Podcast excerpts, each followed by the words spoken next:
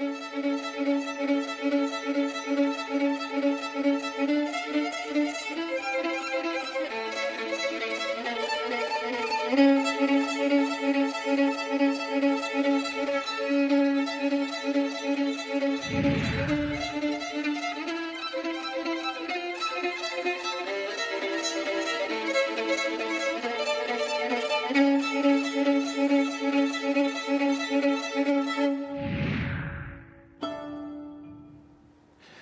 вечер и здравейте! Вие сте с История БГ, която започва, както винаги, в ефира на Българската национална телевизия.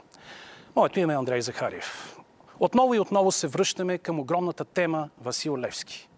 А вече, може би, от няколко десетилетия, десетилетия нервът на питанията около него, около апостола, се върти сякаш около проблема за границата между историческата реалност и въобразения разказ, който някак си смело решихме да наречем мит. За това напрежение ще говорим тази вечер в студиото на История БГ.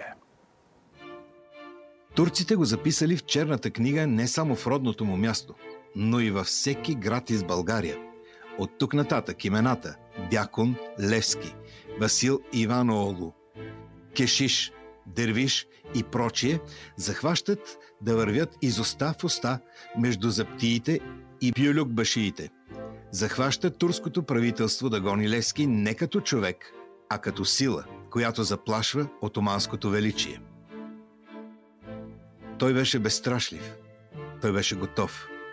Сто пъти да умре на кръста Христов, да гори като Хуса или като Симона, за правдата свята да мре под триона.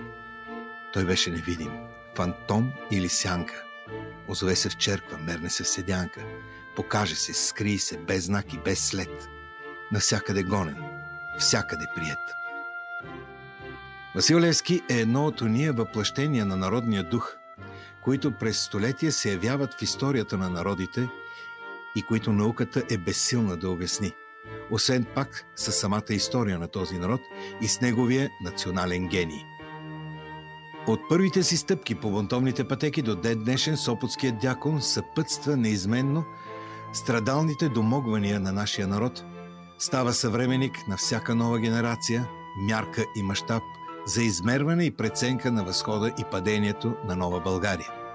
Такава щастлива и едновременно трагична съдба няма нито един друг народен водач, нито един друг герой на националната ни история. Всяка наука, всеки занаят и всяко време искат да направят Левски свой. А той си остана неприспособяем.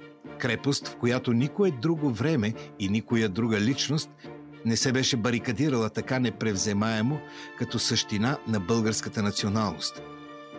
Толкова и така, че аз се питам, възможен ли е такъв човек? Съществувал ли е? Дали не се напънахме да си го измислим, защото толкова ни бе потребен, да си мерим с него ланеца, съвестта си в неговата да пречистваме, душата чрез него да извисяваме, самочувствието си да повдигаме във времена, когато той е падало ниско. Или той лумна в народната душа, защото толкова беше нужен олтар, пред който тя да се опомни и да намери пътя към страшните въпроси, пред които националната ни съдба я бе изправила – е в тези последни думи сякаш е квинтесенцията на това поне, което като намерение имаме тази вечер да стане тема на разговор тук, но ние ще тръгнем от фактите отново. От това, което историческата наука ни казва за Левски като факти. Представям ви събеседниците тази вечер в студиото на История БГ. Започвам с професор Вена Бонева. Добър Здравейте, която освен, че представлява самата себе си, представя и Висши учебен институт Унибит. Благодаря ви, че сте тук. А, професор Пламен Митев. Здравейте. Здравейте. И вие сте редовен гост на История БГ, Софийски университет, Свети Климент Охридски.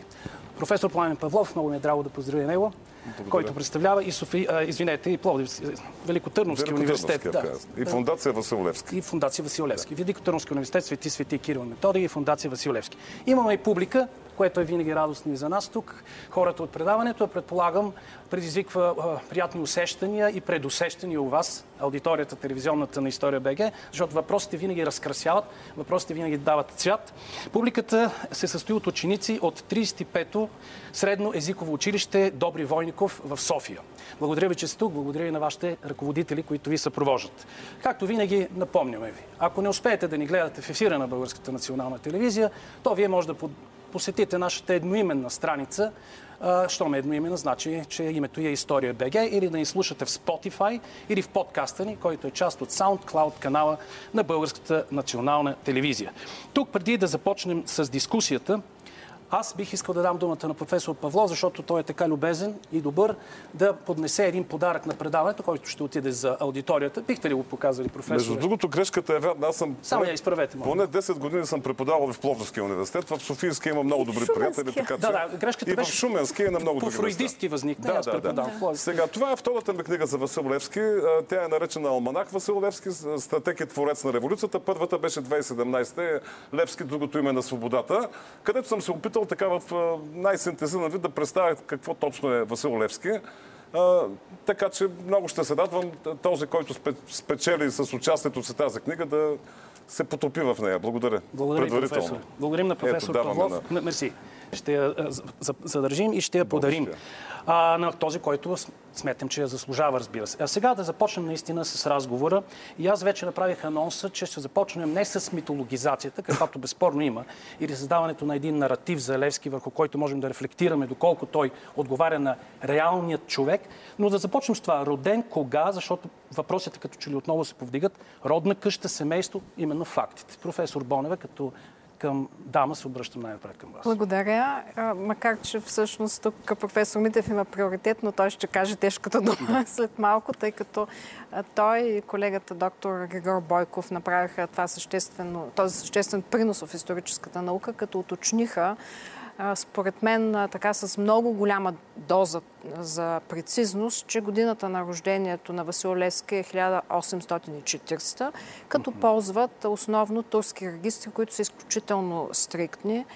Професор Митев ще каже повече по този въпрос, но аз искам да засегна и въпроса за датата, Да. която също в голяма степен е хипотетична, тъй като пър- първите негови биографии Захари Стоянов и Стоян Заимов се позовават на, на, семейната, на семейните спомени, че той се е родил около Петров ден. И тези спомени се, са фиксирани така малко в условна форма към датата 6 юли, така че тя също до голяма степен е условна. Със сигурност в семейството е- свързват това събитие с една семейна сватба, която е била след Петровден. Така че възможно и самата дата 6 юли да бъде сравнително, да не бъде изклю... точно прецизна в исторически план. Но за 40-та година всъщност колегата ще Професор каже много Митев, вие повече като от човекът, мен. който се е занимавал най-дълбоко с това. А, преди 6-7 години младия колега доктор Григор Бойков попадна на една поредица от е, османски регистри, отразяващи състоянието на мъжкото население на град Карлово. И това даде възможност да се потърсят е, конкретни сведения за семейството на Иван и Гина Кунчеви. Тези регистри са последователни в рамките на около 20 години и дават възможност наистина да се проследи домакинство по домакинство мъжкото население на, на Карлово. За първи път името на Васил Левски се появява в регистър от 1844 година и там е отбелязано, че той е на 4 години, което по категоричен начин показва, че той е роден 1840 година. Защото датата 1837 година е всъщност резултат на едно семейно обсъждане, организирано през 1895 година във връзка с откриването на паметника на Васил Левски в София. Мога ли да ви прекъсна само секунда, разбира се, после и към професор Павлов. Тук дали е търсена една символика? Ето вече почваме с митологията. Една нумерологична символика. Огледалност 1137 начало Не. на живот 1173 кончева. Не, Няма защото сега някой би казал, че ние пък търсим друга символика, защото се оказва, че Васил Левски е екзекутиран на 33 години. Да, Христова Тоест, възраст. Христовата Христова възраст. Сега, възраст. Сега пък става ако тръгнем да търсим на Интуицията такива... на Вазов се оказа вярна, че е Да. българския месия. Да, продължете, пускам. професор Павлов? Тази теза започна да придобива популярност през е, последните няколко години и фактически е, опитваме се да разрешим един много дълголетен спор, защото освен годината 1837 година, в публичното пространство са били обсъждани и други години, като 1846, 1843, като за всяка една от тези години има някакви конкретни аргументи.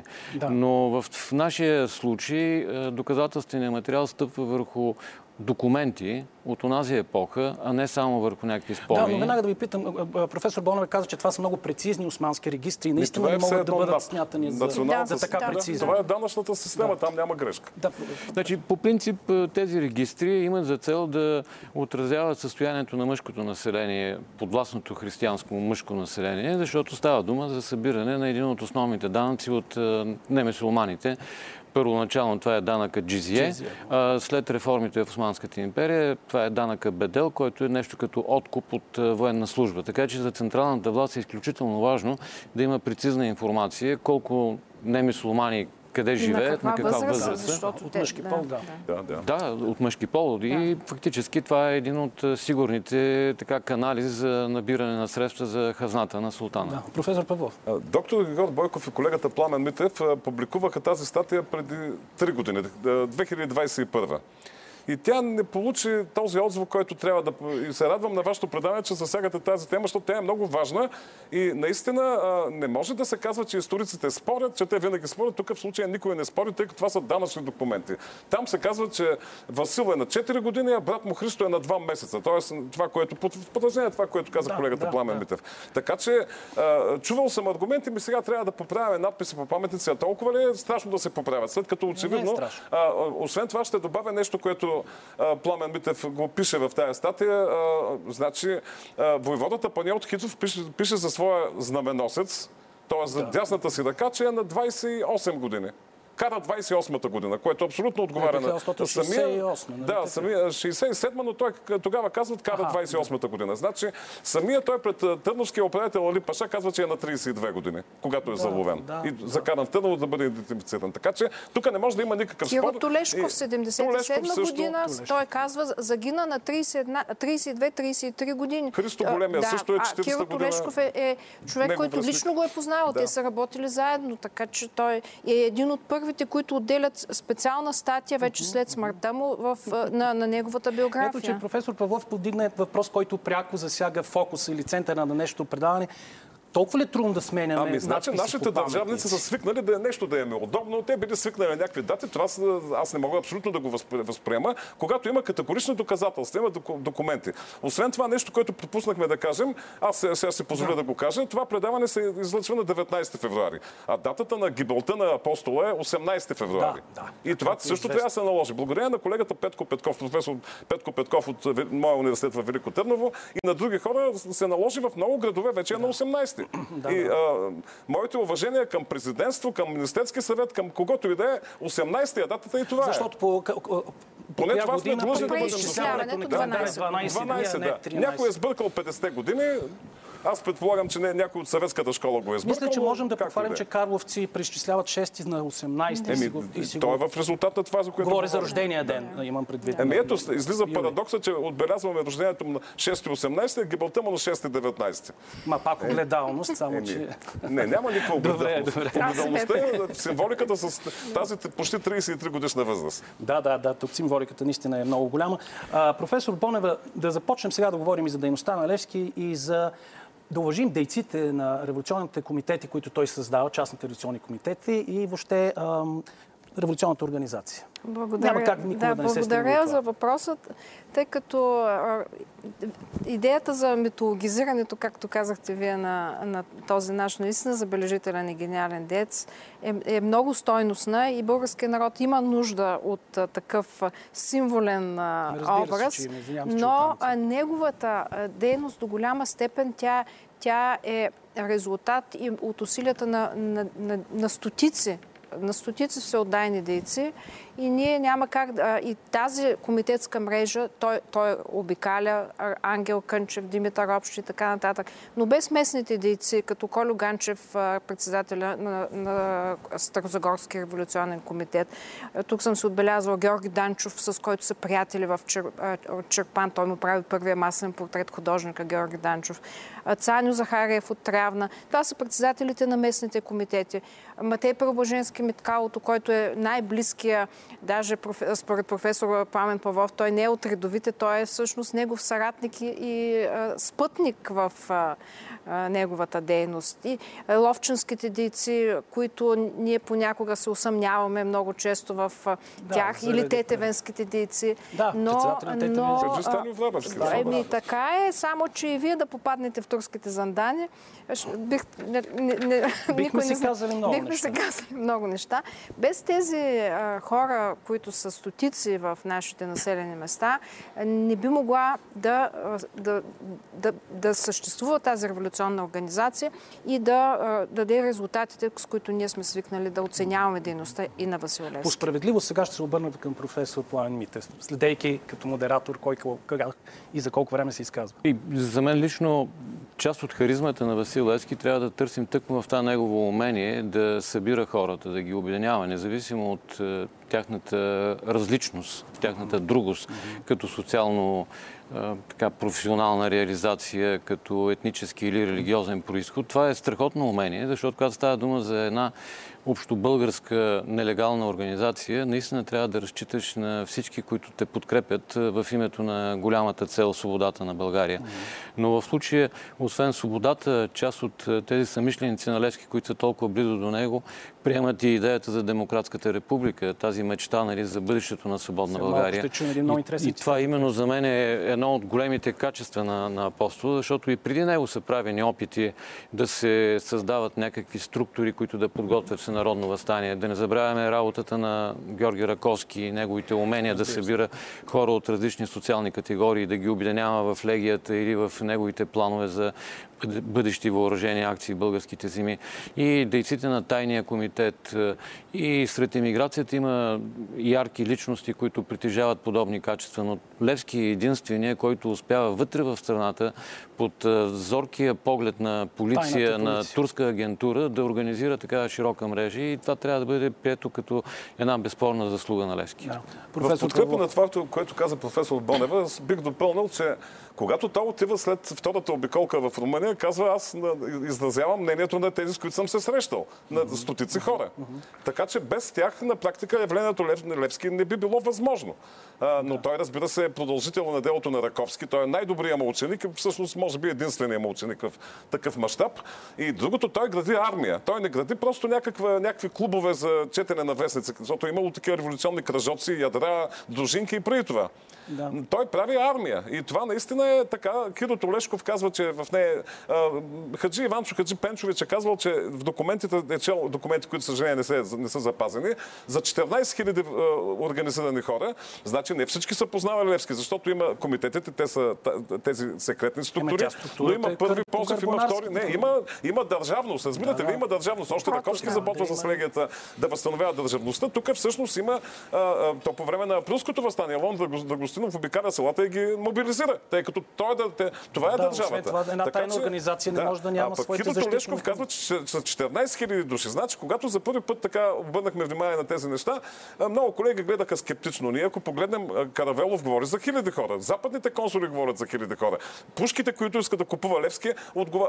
офицерите, които искат да бъдат подготвени в Сърбия или примерно в Русия, са 200 души, които отговарят Интересно, за толкова какво хора. руските дипломатически представители говорят за Левски и неговата дейност. Еми, и точно с това ще, ще чуем какво да, и сега ще чуем фрагменти и ще преминем към следващия дял на нашия разговор, който ще се занимава именно с това какво отношение може да има Левски към Русия, към руските имперски власти и намеренията, интенциите на руските имперски власти към българско. Ето да видим сега и чуем и ще продължим дискусията. За първото, което вие ни предлагате и го искате по-скоро, да чрез Никола Тошкова да помолите Негово Високо Императорско Величество за помощ, за което сте уверени, че без друго ще помогне. Дай Боже да помогне и да подпише барем за нашата република, ако техните републиканци гони и наказва до смърт. Брате, тук за този ми предмет да не падате в съмнение, че аз противостоя на мнението ви. Не.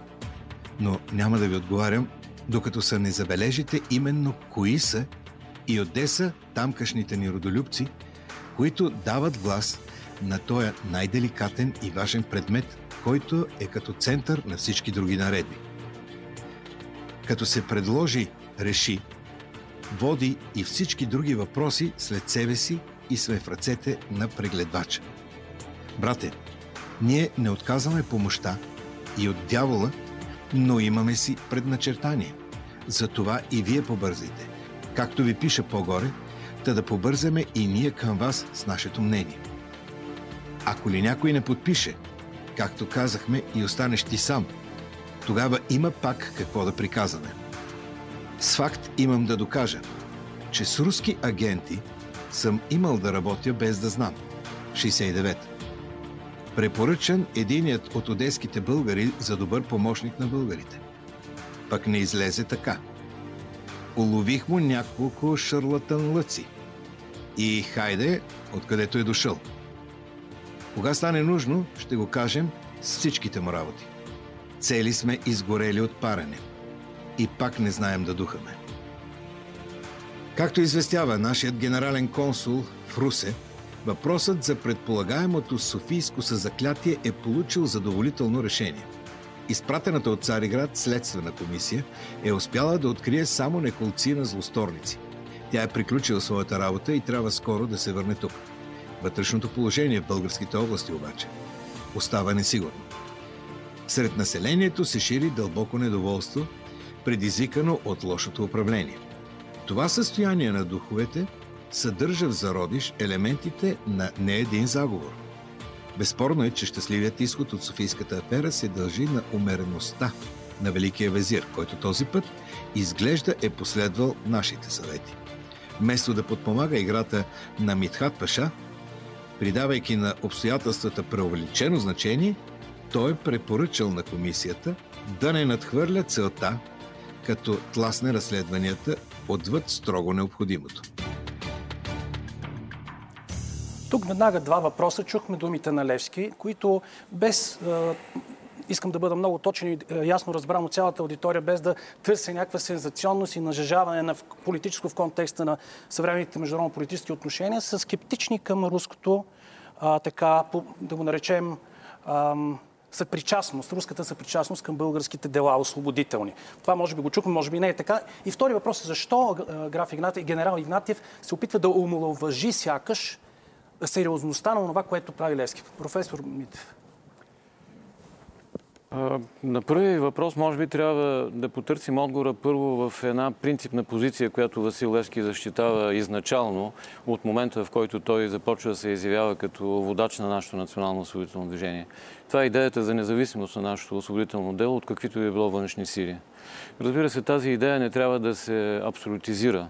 Да. И в това, което чухме като текст от документалното наследство на Левски, виждаме как самият апостол изрича, че е готов и с дявола се сълзи, ако това ще доведе до решаването на българския политически въпрос. Но извадени от контекста, т.е. от конкретните да, документи, да. всеки един цитат би могъл да бъде превратно разчетен. За мен лично Васил Левски последователно отстоява идеята да се подготвиме достатъчно добре и едва тогава да обсъдим въпроса за потенциалните ни съюзници. Защото ако приемем, че Левски е вярвал, че българите могат сами да се освободят, според мен лично означава да подценяваме качествата, знанията, уменията на Васил Левски като политик. Един добър политик на българския 19 век не би могъл да твърди, че българите могат сами да се освободят при положение, че трябва да се изправят срещу 500 хилядната турска модерна армия, без да имат нужния военен опит. При положение, че нито един балкански народ не се е освободил сам. Но за мен лично голямото, така като принос, голямата заслуга на апостола е тъкмо в това негово желание ние да бъдем равностойни партньори в евентуалните бъдещи разговори за общи действия срещу високата порта. И това той успява, според мен, по един много категоричен и последователен начин да го налага. От 1869, другия цитат, който вие дадохте, до 1872, до началото нали, на януари 1873 година. Виждаме го в е, разпитите, които прави след тази специална комисия, изпратена от Цариград, когато го питат на какво сте се надявали и как сте мислили да постигнете вашите цели. В този смисъл някакси не трябва да се преекспонира и да се изважда от контекста всичко това, което можем да намерим в документалното наследство да. на Левски. Ще ви дам само един пример. Uh-huh. Понеже в цитата, който дадохте, се спомена името на Николай Тошков един от най-изявените българи сред Одеската ни колония. Всъщност тази а, възможност Николай Тошков а, да се а, така изяви като един вид български дипломат, който да постави българския въпрос пред руското правителство, тръгва от едно писмо на Филип Тотио до Васил Левски от пролета на 1871 година, в което Филип Тотио обяснява на Левски какво могат българите в Одеса да направят. И да, понеже да. Николай Тошков е много влиятелен, много богат, да. той е активен участник в делата на Одеското настоятелство, подпомагал е и издаването на вестник Свобода на, на Любен Каравелов и други начинания подкрепя Българското книжовно дружество и така нататък и така нататък. Той каза, ние можем да използваме Филип Тотио Налевски, ние можем да използваме Николай Тошков, за да повдигне български въпрос в Петербург. И естествено реакцията на Васил Левски ще бъде против подобни инициативи, защото ние още не сме готови. С 1871 година професор Бонема може да го потвърди, защото се занимава много активно с създаването на Ловишкия централен комитет. Всъщност е преломната година, в която се изгражда истинската комитетска мрежа. Що се отнася до втория въпрос за позицията на генерал Игнатиев, за да избегнем политическото злободневие, към което сме склонни да, всички ние днес, трябва пак да отбележа принципно, че поведението на руската дипломация по отношение на българското освободително дело трябва да се оценява през призмата на общата геополитическа стратегия, която Петербург следва след Кримската война. В контекста на тази геополитическа стратегия руската дипломация не смее последователно и винаги да подпомага българското освобождение. Тя дори се противопоставя в много случаи на какви или не наши инициативи. Започвайки от проблема с църковния ни въпрос, минавайки през различни въоръжени акции от 60-те и началото на 70-те години, когато открито генерал Игнатиев, когато става нали, посланник 1864 година, многократно изпраща указания до генералния консул в Букуреш или пък до консулите си в Пловдив, вице-консула Найден Геров в Пловдив или в Русе. Указания, в които изрично отбелязва, че не трябва да позволяваме на българите да правят каквото и да било, защото това вреди на руската, на руската политика в да, този момент. А, що се отнася до... И с това вече ще да, да дам думата въпрос, и на, на колегите. Да, публиката, които са да, предвидени за този дял. Що се отнася до това, което споменахте като негова реплика по повод нали, ограничените мерки, които се вземат след разкритията, свързани с обира на Орханийската почта, аз тук лично имам малко по-различно мнение, че новите документи, които ни а, включихме в научно обращение последните 5 години, показват, че всъщност още в началото на месец ноември 1872 година Дунавския валия Хамди Паша предлага на Великия визир който е арестуван, арестуван. Да не продължаваме с масовите арести, защото трябва да арестуваме около 4-500 души, за които се знае, че са uh-huh. част от комитетската мрежа и то само в един ограничен район. Тетевенско, Етрополско, Софийско Урханийско. За да не се вдига шум, да не предизвикаме някакви ненужни ескалации на противоречията между християни и мусулмани да ограничим арестите. Ние ги знаем кои са, ще ги следим и когато нали, се проявят, ще бъдат арестувани. Така че в това, което се твърди, че идея на генерал Игнатия е внушена на тогавашния велик визир Рюжди Паша, за разлика от предишния велик визир Митхат Паша, който е известен с желанието си физически да унищожи елита на българското общество, да. имаме някакво съвпадение на представите за решаването на проблема и от страна на местните власти, и от страна на централната власт. Благодаря ви. Професор Павлов, но ще ви помоля най-искрено в името на публиката да, да бъдете по-кратък, ако може. Мога да кажа, че а, той не случайно казва, че и с дявола бих, бихме търсили съюз. И а, факт е, че писмото, което е отворено от Анастас Попхинов и откъдето започва вътрешния скандал, е не от кого да е, от а, Иван Кишелски българин на руска служба, полковник, после генерал. Така че да се смята, че Левски е някакъв наивник, той много добре знае, както и Раковски е знаел, че Русия е единствената велика сила, която, която има интереси в района. Но както каза и колегата Пламен Митев, наистина трябва да бъдем готови. То това Николай Генчев много хубаво го пише в неговата книга, за да можем на що годе равноправна основа, не просто да бъдем а, Машава, е, маша да. в политиката, както става с руско-турската война, за голямо съжаление.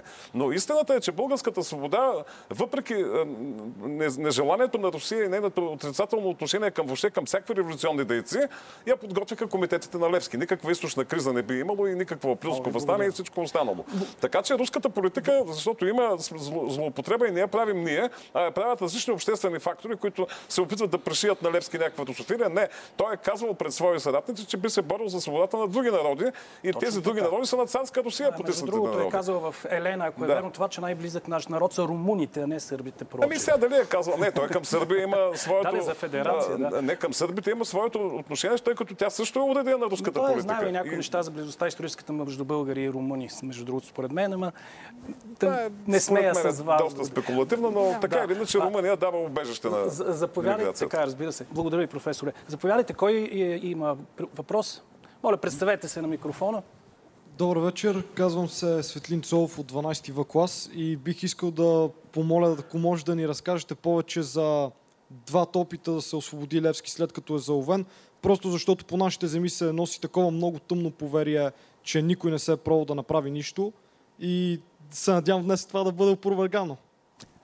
А, Аз бих Моля ви, да който кажа, да да. желая да отговори. Да. А, Наистина има два опита, а, две инициативи по-скоро, тъй като не се стига до тяхното изпълнение. Единият е на търновските дейци, за които всъщност ние говорихме, тъй като Васил Левски е заловен а, на, на Къкрина, след това отведен в Ловеч, и в Търново е идентифициран и търновските дейци се подготвят за евентуалното му освобождаване, но така идеята да бъде да бъдат изпратени ар- арестанти, специално той към София и да бъдат съпроводени с много тежка и охрана, довежда до неуспеха на тази инициатива. Втората идея е по-интересна и по-екстравагантна. Тя е на старозагорци.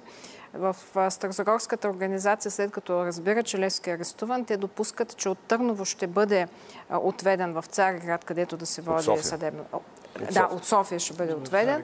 И а, правят, а, подготвят а, реална, реален опит а, да, а, да саботират а, движението на железницата, по която той би могъл да, се, да, да бъде воден и да освободят Левски, но а, знаете, че всъщност той се остава в София, но опитите са реални, но неуспешни. Аз знам, че има сега още един въпрос, може би, от публиката, но може ли да моля да изчакате, за да изгледаме едно видео и след това ще дам възможност да зададете въпрос. Ние минаваме именно към тази тема, а именно правните основания, възоснова на които или в резултат на които Еродякон Игнатий е бил осъден на смърт чрез обесване.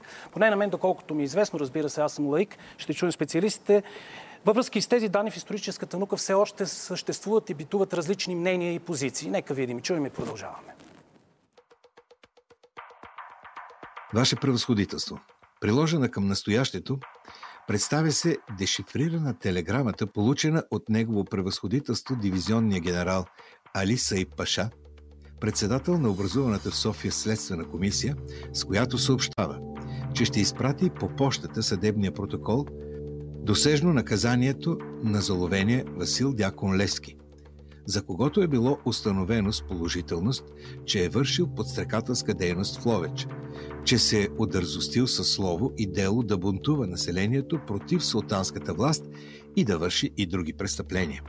Тъй като според постановленията на закона, такива бунтовници следва да бъдат осъдени на смъртно наказание, то след разисквания малкият състав на Министерския съвет реши се, съгласно същото постановление на закона, да се предостави на Негово Величество Императора да издаде ферман за наказание със смърт и на този бунтовник. Съставайки настоящото тескере, заявяваме, че каквато и да бъде императорската заповед, която ще последва, тя ще бъде изпълнена. Няма процес. Самите членове на извънредната правителствена комисия, заседавала в София през декември 1872 година и януари 1873 година, не са юристи. с изключение на Иванчо Хаджи Пенчович. Не е и съд органът, пред който е изправен апостола, тъй като няма наказателно-процесуален закон, по който да бъдат разглеждани деянията на комитетските дейци. Комисията, назначена от османското правителство с председател генерал Али Саид Паша, който е грузинец, прави единствено една анкета, която с много голяма степен на условност може да се нарече следствие. По-скоро става дума за едно административно производство, което се движи по материалния, защото процесуален липсва, османски наказателен закон. Става дума за имперския наказателен закон от 1858 година, по който комисията разглежда деянията на комитетските дейци, а след това излиза с 15 протокола, от които достигнали до нас в турски преписи са само 6, съдържащи индивидуални или групови наказания. Лески е осъден за подбуждане към възстание, с прокламации и сказки по Мегдани, както се изразява законът. Той е осъден по три политически престъпления, наречени политически от глава първа от наказателния закон, която се казва Злодеяния и престъпления против вътрешната безопасност на Османската империя. Всъщност, процесът е политически – да, мисля, че чухме достатъчно. Мога само да ви поздравя, че от националния ефир отразихте историческата истина. Тъй като и до днес битуват всякакви произволни твърдения, понякога съм ги чувал и от хора, които би трябвало да се замислят какво говорят. Как бил осъден на смърт, защото убил а, слугата на Денчо. Халача, нали, това, за, за, такова, за такова престъпление или пр- провинение се дават 15 години в окови. Всъщност той е осъден точно за, за това, че е започнал възстание. Има много хубаво изследване на доцент Маргарита Златарева, която така детайлно разглежда нещата. Нали? А, вече, що се отнася до това дали е следствена комисия, дали има право на съд, османското законодателство тогава е такова, че в крайна сметка виждаме, че това А, е тази разлика между материалното и процесуалното, за която стана въпрос, но не помня кой автор го беше писал.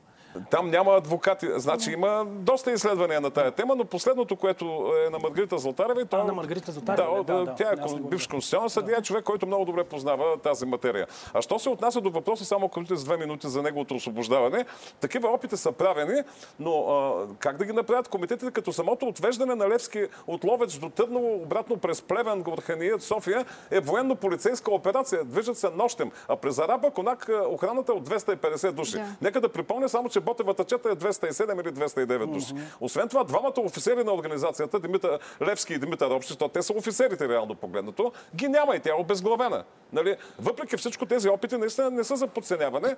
За съжаление, той затова е обесен в София, защото самата османска власт се опасява, че, да. че може да се направи нещо. Добре. Имало идея да. бъде закадан в Русе, защото пък Русия е център на вилаета. И, това не, и там има също организация. Нали? Поне Да. има идея какво да се Виждам, прави. че Да, професор Бонев ще да каже нещо, да, после на, професор на процеса. По отношение на процеса, това наистина е административен процес, обаче той е много обстоятелствен. От протоколите, които са запазени, се вижда, че те се опитват, освен че разполагат с документи, така комисията се опитва да извлече максимум информация за структурата на организацията, за тяхната дейност, за движението, за отношенията, за това, за парите къде са отивали, колко оръжие са искали да купят. И, а, Има заловено оръжие. На Точно Хаджистан и в така. Дабевски цял арсенал е заловен. да, така че те, а, тяхната задача в случая наистина е по-обхватна, както професор Митев каза. Не е само целта да е, убият двамата ръководители на движението, да ги осъдят на смърт, а целта е държавата да придобие повече информация за това какво се, какво се е случвало и какво се случва в момента в българското общество. Да, благодаря ви, професор Митев. Аз бих добавил още няколко штриха към този а, въпрос. Става дума за а, мотивите на изпращането на тази специална комисия и нейната роля.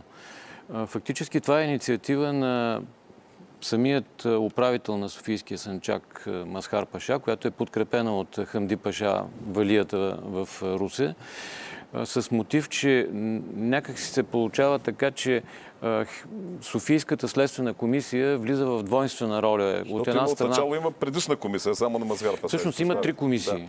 Първата започва следствието в Фурхания и в Тетевен, която се прехвърлят всички арестувани комитетски дейци в София. Маскар Паша създава втора комисия, която, за съжаление, някак си остава в е, мъгла за нас, историците, защото няма нито един документ запазен от нейната работа. Можем само косвено да допускаме какво е направила, въз основа на последващите свидетелства за резултатите от работа на тази комисия. И когато приключва работа тази Софийска комисия, фактически идва идеята, че не е коректно от законодателна гледна точка тази Софийска следствена комисия да се произнесе за предложения като присъди. И затова се иска от Цариград да бъде изпратена трета специална комисия, която да провери всички материали събрани до момента и затова тя наистина влиза като че ли в ролята на правене на някаква анкета. Защото ако проследим разпитите, извършени от тази специална комисия, ще видим, че общо дето въпросите са почти едни и същи, информацията почти една и съща, като разликата е, че между другото това е важно да се каже и в първата, и във втората, и в третата комисия участие взимат и българи. Да. Тя не е само от тези трима души, изпратени Разбира от Цариград да. специалната комисия. Към нея са присъединени още няколко души от местните административни власти и от представители на местните общности. Общности, общности. Така че, а, когато тя приключва своята работа, тя я подготвя някакви протоколи, с които има конкретни предложения, описвайки кой какво е направил, какво заслужава като присъда и чака потвърждение на тези присъди от Централната власт. Сега, един въпрос, който вече обсъждан в това студио, но пак няма как да не го поставя, защото хората се вълнуват този проблем за предателство и така нататък. Верно ли е, мисля, че вие, професор Митов, сте го изяснявали тук, но все пак ще го задам. Верно ли е, че всъщност той е следен много дълго време от тайната полиция и може да няма никакво реално предателство и че са имали негов портрет, това мисля, че от Карловския музей а, откриха, или това вие ще кажете, изкаже, да. който, който са... Вие ли, професор? А, нека Пламен да започне, аз ще довърша. Значи, те разполагат и с сведения, с агентури, но от самата кореспонденция се вижда, че те много късно констатират, че има такава организация. И затова а, той е, а, отначало на Мазгар Паша му пеят а, така дитирамби и го Да. поощряват, след това му казват да, да мълчи, защото да се компрометира държавата пред, а, и пред собственото население, и пред чуждите консули и т.н. Разбира се, може много да се разсъждава върху този така наречен процес, но нека да обърна внимание, това са го забелязали нашите интелигентни зрители, че Министерския съвет и Държавния глава се занимават с тези присъди. Това какво Да. повече да го... Само по себе са най-великата, да. Най- най-голямата, най-забележителната оценка на, на това, което са сторили Левски и неговите съратници. По отношение на, на, така, на начина по който той е заловен и, и обстоятелствата, а, осо- тези документи, за които а, говори а, професор Митев, дават светли, хвърлят светлина именно и върху подобни обстоятелства. Има едно писмо, от 16 септември от а, Валията, мисля, че беше Да, на Дунавския вилет. до да, Митхат да, Паша. до Митхат Паша, в което той описва в детайли къде има комитети, а, че има, има комитетска организация в България. Къде е А, Левски в имена, момента? Къде е Левски в да. момента? Имена. На същата дата Левски пише две писма, като едното е а, до Любен Каравел, в което той казва, пълно е с шпиони, Да. следят ме от всякъде. Това е много известно писмо, Много което известно. ние пренебрегваме. И а, той самия не се чувства сигурен, той знае, че... а, За о- апетита му е здраво. И че само на има, него, на не, цялата и организация. че има хора вътре в организацията, не само един, който е на клевет, нали, за, за който се счита, че е предател, че има много хора, които са изнасяли информация, които са давали писмата, превеждани са писмата, откриха ги. Именно оригиналните писма са, са предавани, превеждани са и ние намираме техни копия в османските архиви сега на нашите български оригинали. Това, а, тоест, а, и, тя, тя се работи шпионската мрежа и, и, и а, Професор- съвсем логично е в един момент те да достигнат Професор до него. наистина ще ви промоля с Ами, няколко само бих посочил най-фрапантния пример за това, за което говори професор Бонева. Това са двете писма на Любен Каравелов от 30 А, да. октомври и 1-2 ноември, които попадат в ръцете на властта, преди да стигнат до Симеон Василевски. Ясно, благодаря ви. Ами ще преминем към следващия дял от нашия разговор, пак с помощта или посредством едно видео. А, стигам отново до проблема, с който започнахме, а именно за тази граница между това, което мислим, че е бил реалният, живият, както сега е модерно да се казва, Васил Левски, истинският, автентичният и митът за него или митологизацията. Митологизация, която безспорно, ако съществува, дължим до голяма степен на някои от нашите най-влиятелни разказвачи и на техния наратив. Хората, които още Тези първи, след освобожденски десетилетия, осъзнават необходимостта от промяна на утвърдените исторически възрожденски стереотипи при символната употреба на миналото не са един или двама. Над всички тях обаче изпъкват имената на Захари Стоянов и Иван Вазов. Те са двете централни фигури, които задават новата матрица, по която ще се създават от тях самите и от цяла пляда техни съвременици градивата, пресътворяващи възрожденската епоха. Ще се моделират обществените представи за това толкова динамично време и ще се маркират общите характеристики на новите персонажи, с които ще бъде обогатен историческият пантеон на младата българска нация. Вазов се опитва, се попея на забравените, да обхване цялата доосвобожденска епоха на национална консолидация. Слевски отваря голямата тема за организираното национално освободително движение. Воден от проверената на времето народна мъдрост, че прекаления светец и Бого не е драк, Захари Стоянов се стреми новият национален исторически пантеон да не бъде населен с непостижими, дори плашещи в идеалната си завършеност образи. Той е убеден, че новите светци и мъченици на българската свобода трябва да са съвсем реални, земни, близки и постижими като личностни модели хора. И това го мотивира да пристъпи към създаване на големия разказ за възрожденското време. Първа поред в цялостния му проект се появява биографията на Левски. Още в първите и страници му отрежда основополагащо място в новия национален пантеон с категоричното си твърдение, че Левски носел на гърба си цяла България. Според Захари Стоянов, той до толкова е отдаден на общественото си дело, че е склонен на крайности в поведението си и на опълчване срещу всякакви авторитети. Ето защо. Макар да няма сигурни доказателства, младият биограф включва в разказа си за живота и делото на Васил Лески множество непроверени епизоди.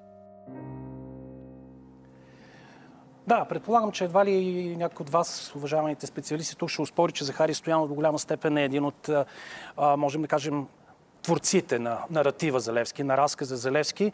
А, но нека наистина да поговорим за това. А, каква е ролята на Захари Стоянов, каква е ролята на Вазов в оформянето на този образ? Може би, професор да. Блон. Ами аз бих могла всъщност... Тук а, няма спор, няма...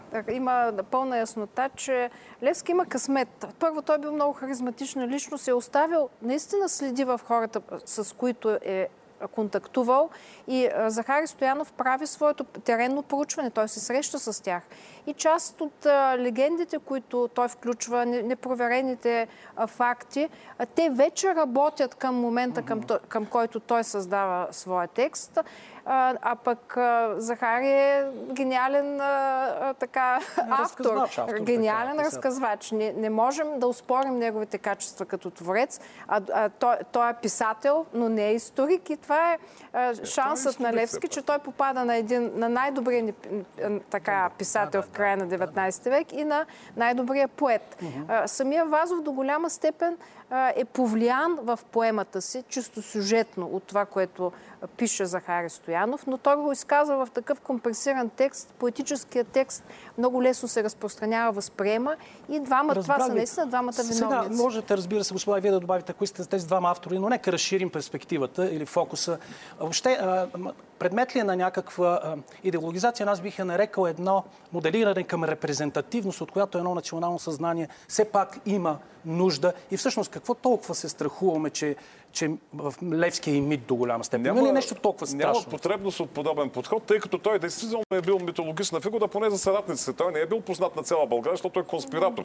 Но примерно, да, ако четете спомните на Янко Боянов, на някои други там ботеви четници, оказва че в някаква колиба хората помнят дякона. Нали? Да. Тъй, че, и става предание. А, не, не, той е, не само е предание. Значи, да, когато тези, този опит за освобождение, който така не се състоява, поп Минчо Кънчев казва, ами ако ви хванат, какво ще стане? Те казват да се издаваме всички в Марица, нямаме втори Левски на света. Значи yeah. тази оценка на максималната е дадена още тогава. Така че а, опитите нали, да, да, по някакъв модерен начин той да бъде разумагиосан, да. разумагиосан те не са, не са сполучливи, тъй като да. той е национален герой още във времето на, своето, на своята гибел. В самия доклад на тази комисия аз го прочетох пак, бях го забравила. Пише сам- самата комисия пише прочут по своята Да, храброст. да, точно така.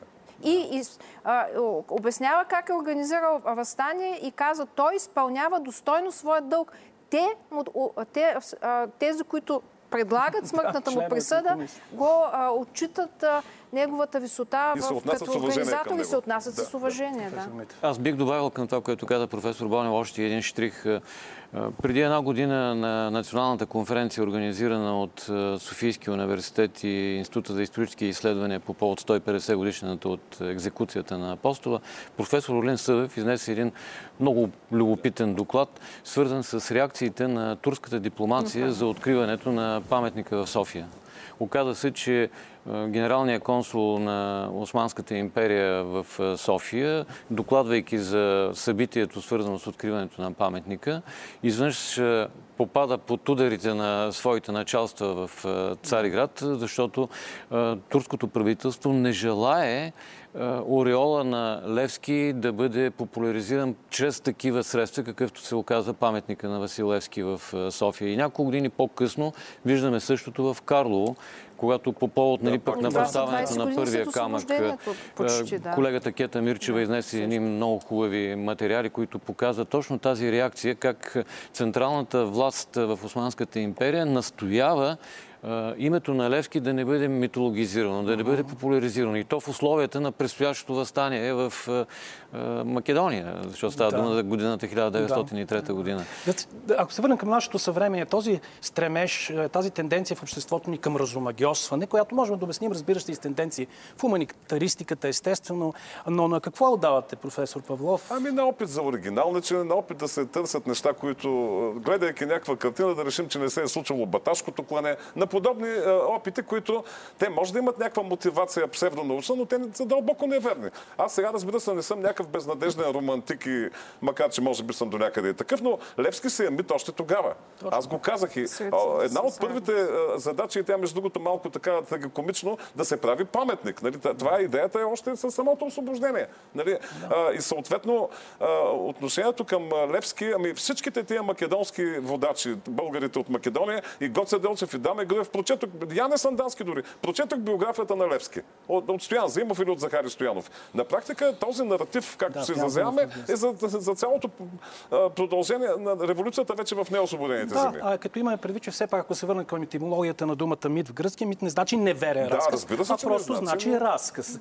А, да слушам ви. Ами, по отношение на...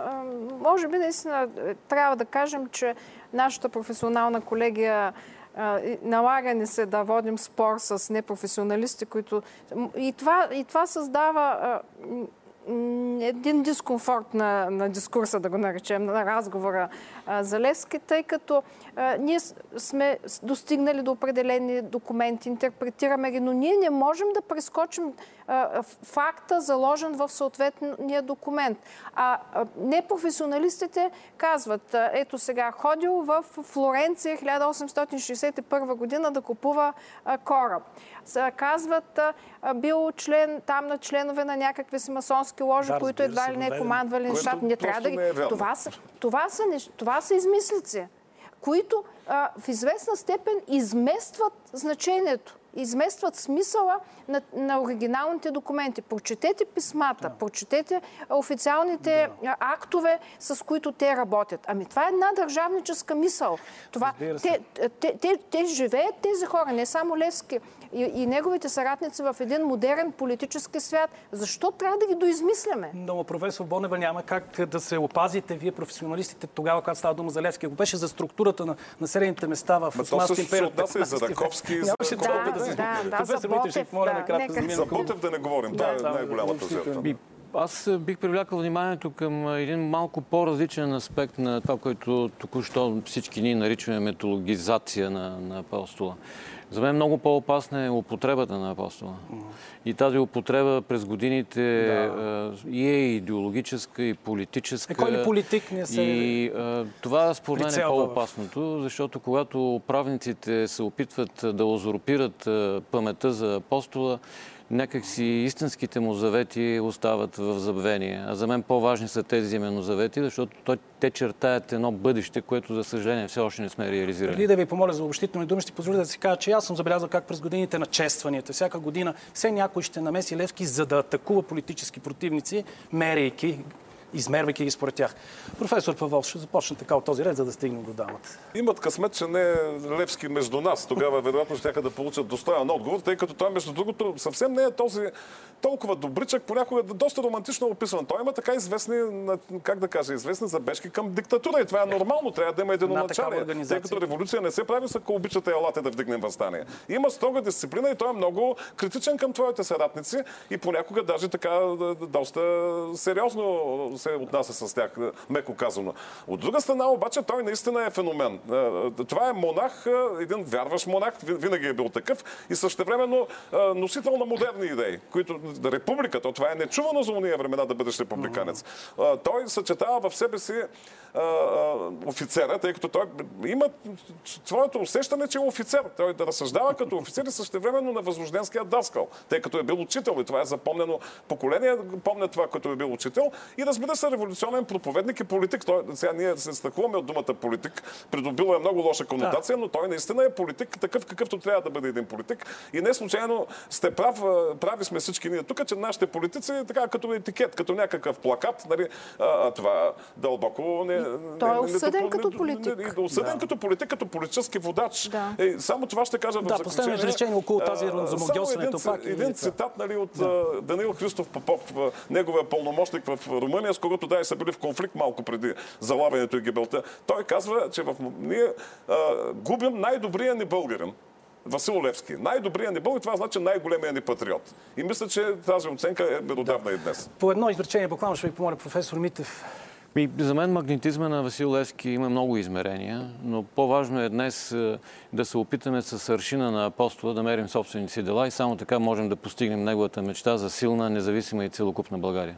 Благодаря ви. И от вас, професор Бонева, Аз като... ще припомня метафорите, с които той нарича революцията. Това са едни от най-красивите думи.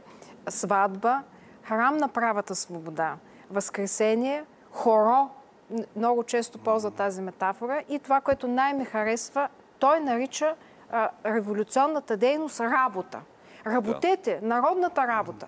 Тоест, това, за него това е една рутина. Това е един труд, който а, наистина е непосилен, но той отговаря на, на, на, на, полити... на факта, че той е един политик, който върши своята работа. И в много отношения той свършва много повече работа, отколкото дори и самия той се е представил.